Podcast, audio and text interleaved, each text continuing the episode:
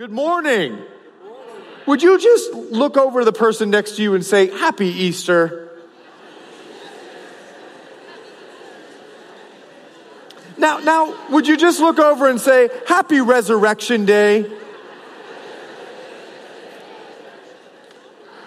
Man, it is so great to see you all this morning. We're always thankful for the celebration of Christians around this nation for this incredible day. But this day, as we read earlier, it didn't begin this way.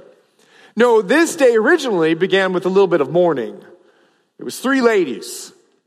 Three ladies that were on their way to a tomb to embalm the Lord Jesus Christ with some spices.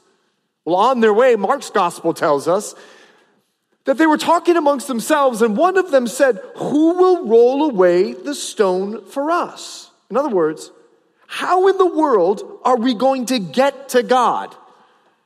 Because this stone, oh, this stone was, it was in front of the tomb of Joseph of Arimathea. That's a title.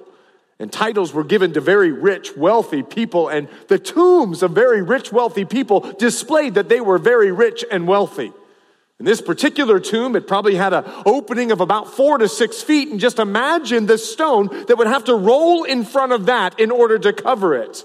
It was a very large stone. That's what Mark tells us. He says it was a mega stone. And this stone, it must have weighed two to 4,000 pounds. Now, to shut it was very easy.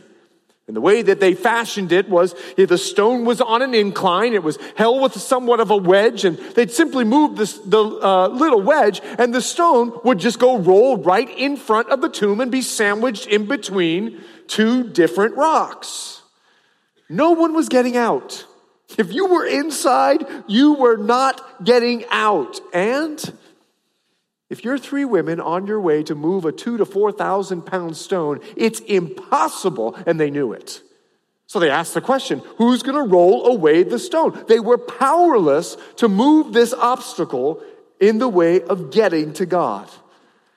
Yet I found in this question the question and the plight of everyone in humanity. Who is going to roll the stone away? Who's going to remove the obstacle in front of us that keeps us from getting to God. Truly, we're powerless to save ourselves. Uh, for the history of man, for the history of humanity, no one has ever lived forever. No one. Mortally, it's impossible. No one can live forever. Everyone dies. But what's impossible with man is absolutely possible with God. Getting back into our story, these ladies, they continue on their journey wondering who's going to roll the stone away. And as they're walking there, as we read in Matthew's gospel, chapter 28, the earth began to shake. The earth began to shake. They didn't know what was happening. All they simply said was who was going to roll the stone away but God. God the Father heard their prayer. And he sent an angel to roll away the stone because Christ, Christ had risen. Christ had risen indeed. He was no longer in that tomb. So much so, the angel invited the ladies inside to see with their own eyes the evidence that Christ was no longer there. And here they're thinking, and here they thought that this stone was going to be a huge obstacle in getting to Christ. But here is this angel He's just peacefully sitting on top of the stone that they thought was going to be a huge op- obstacle. And not only is he sitting up there, he's wearing lightning white garments. Now, let me explain. First century world, these were the garments of the victorious athlete. And as the athlete would be walking across the podium to receive his crown of whatever event that he won, he would be wearing this, this white garment that looked like lightning white. And what the angel is proclaiming is victory. There are all the demons trying to roll a stone and keep it sealed. And here's the angel sitting on top saying, Victory. Victory? The stone had been rolled away. And the stone represents what happened to the greatest obstacle of us getting to God. It was rolled away.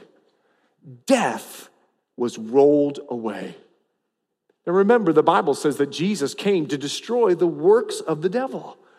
And death is his greatest work. But Paul would say, Oh, death, where's your sting? Oh, oh, death, where is your victory? Because death had been defeated.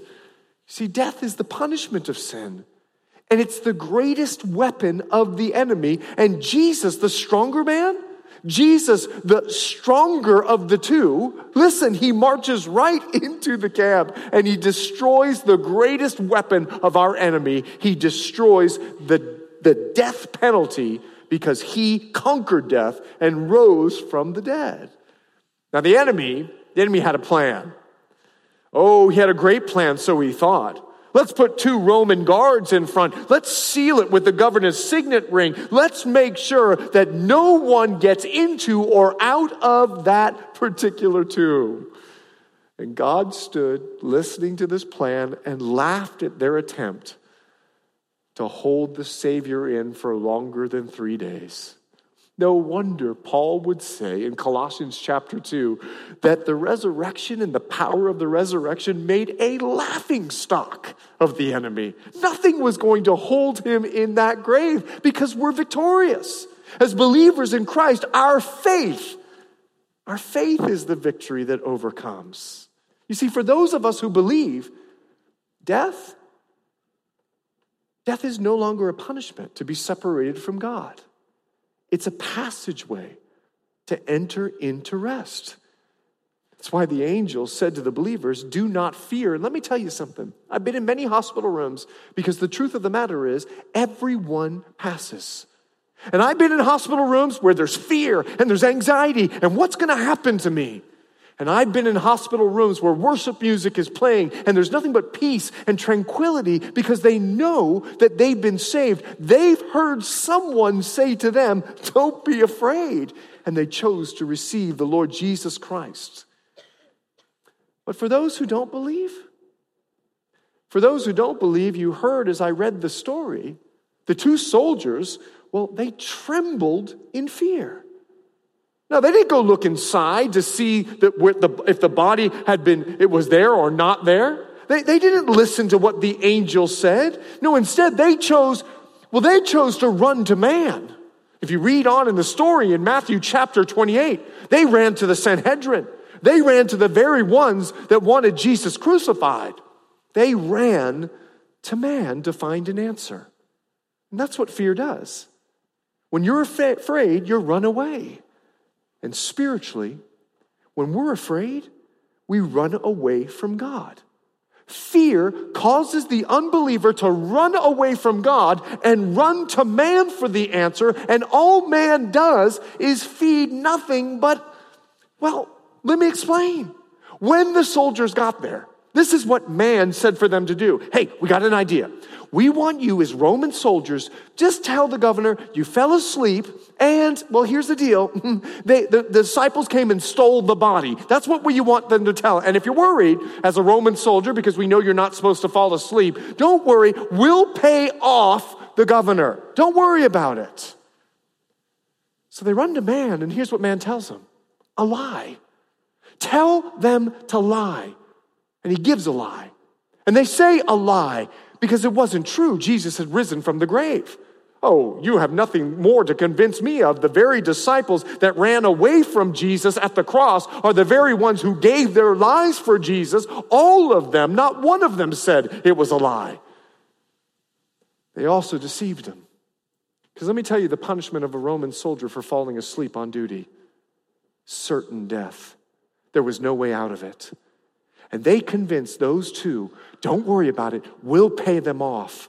No Roman procurer was going to give two soldiers an excuse to fall asleep because that would give the rest of the garrison the opportunity to do the same. They lied to them and they deceived them.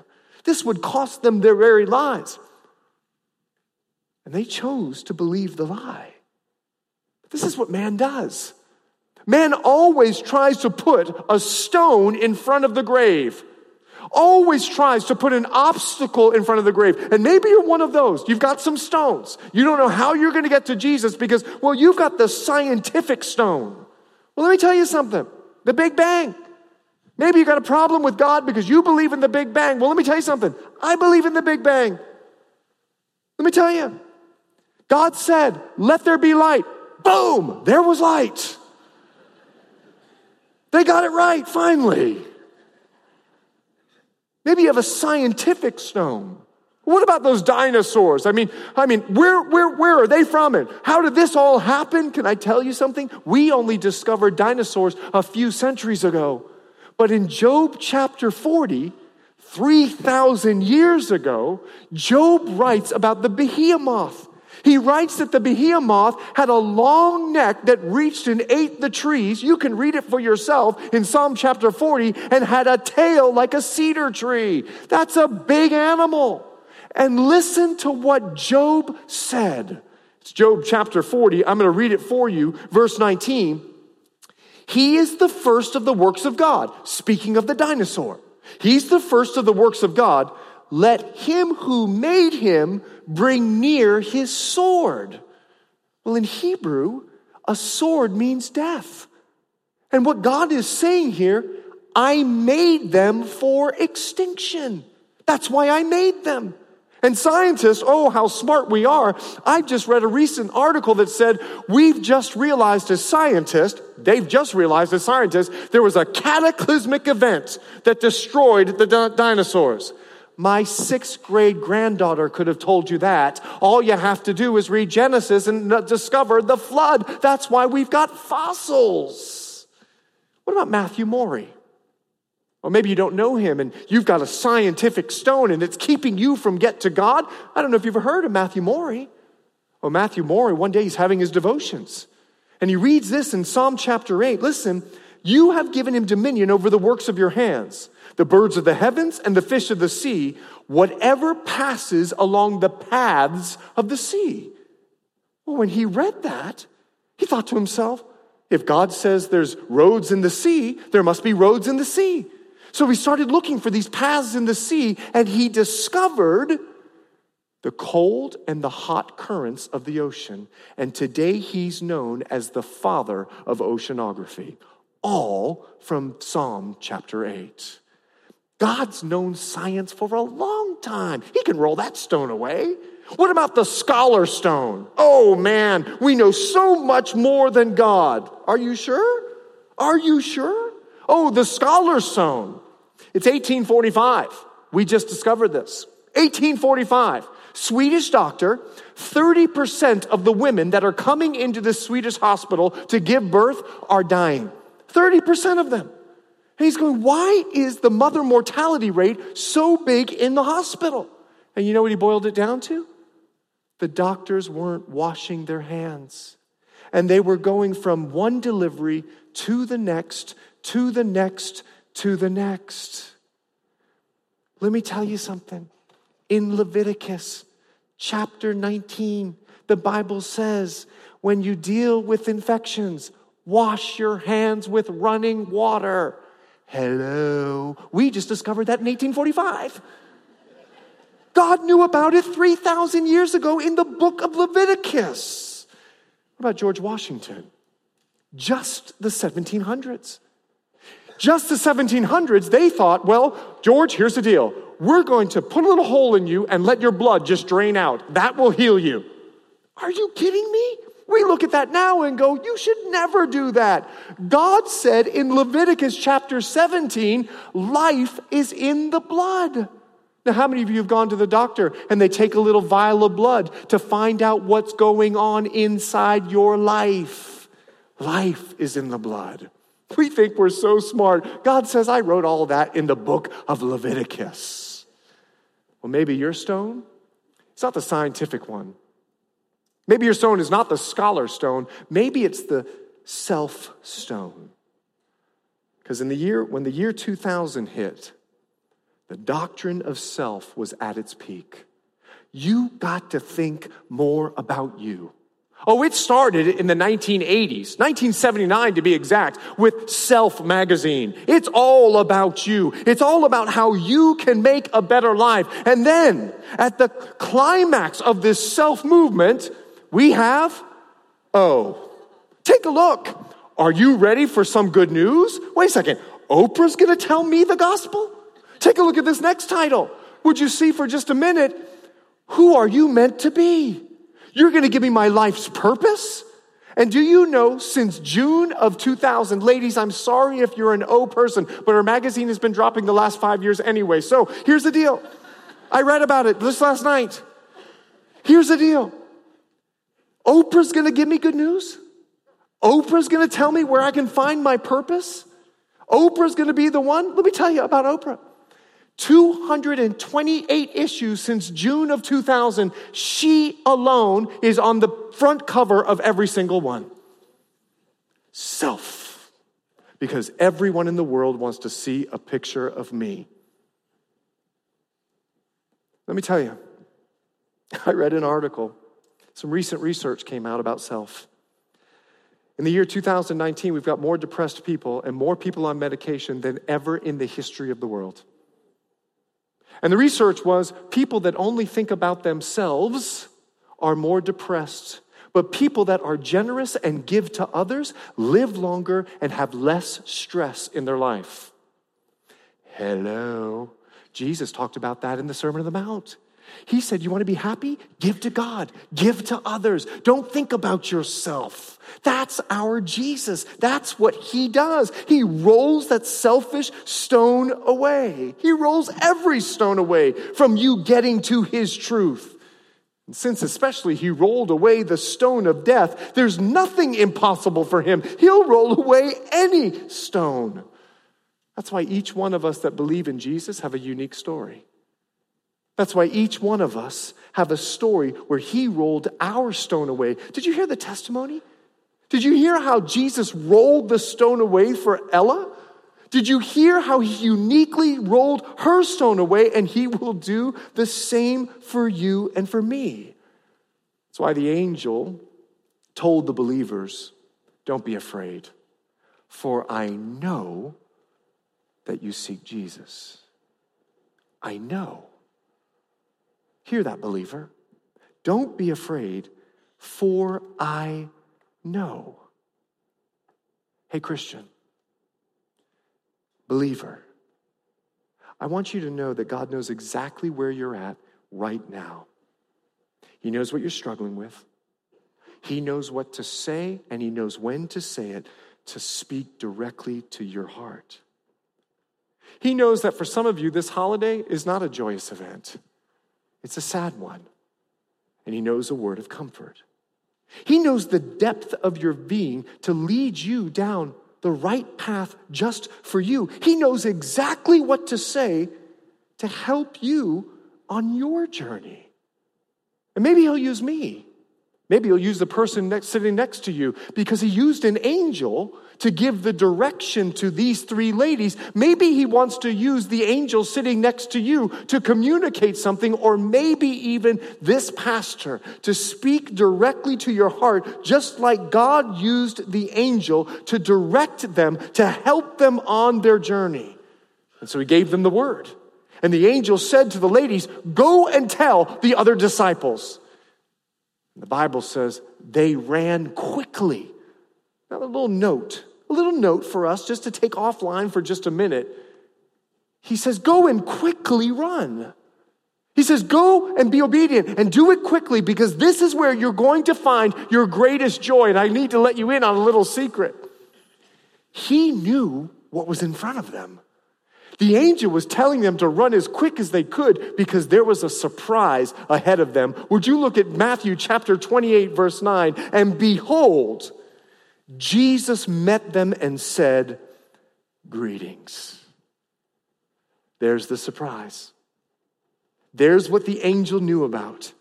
Jesus is alive. And he looks at the ladies and he says, Greetings. He says, Rejoice. You see, our obedience to God's word believer is going to lead us to our greatest joy. He knows how to direct you. And if we will quickly obey, we're going to run right into Jesus and find our greatest joy because it's Him, Jesus the Christ. We read on their response. They dropped to their knees and they worshiped. They gave their lives as a living sacrifice to God. And their act of humble submission to our risen Savior is an example for us. Believer, listen, to surrender our lives, you're going to find your greatest joy in choosing to be obedient to Him and His Word. Would you pray with me? Our Father, we are so thankful and so grateful that today is a day that we celebrate you're alive. You've risen from the grave. And I pray now, would you speak in this place?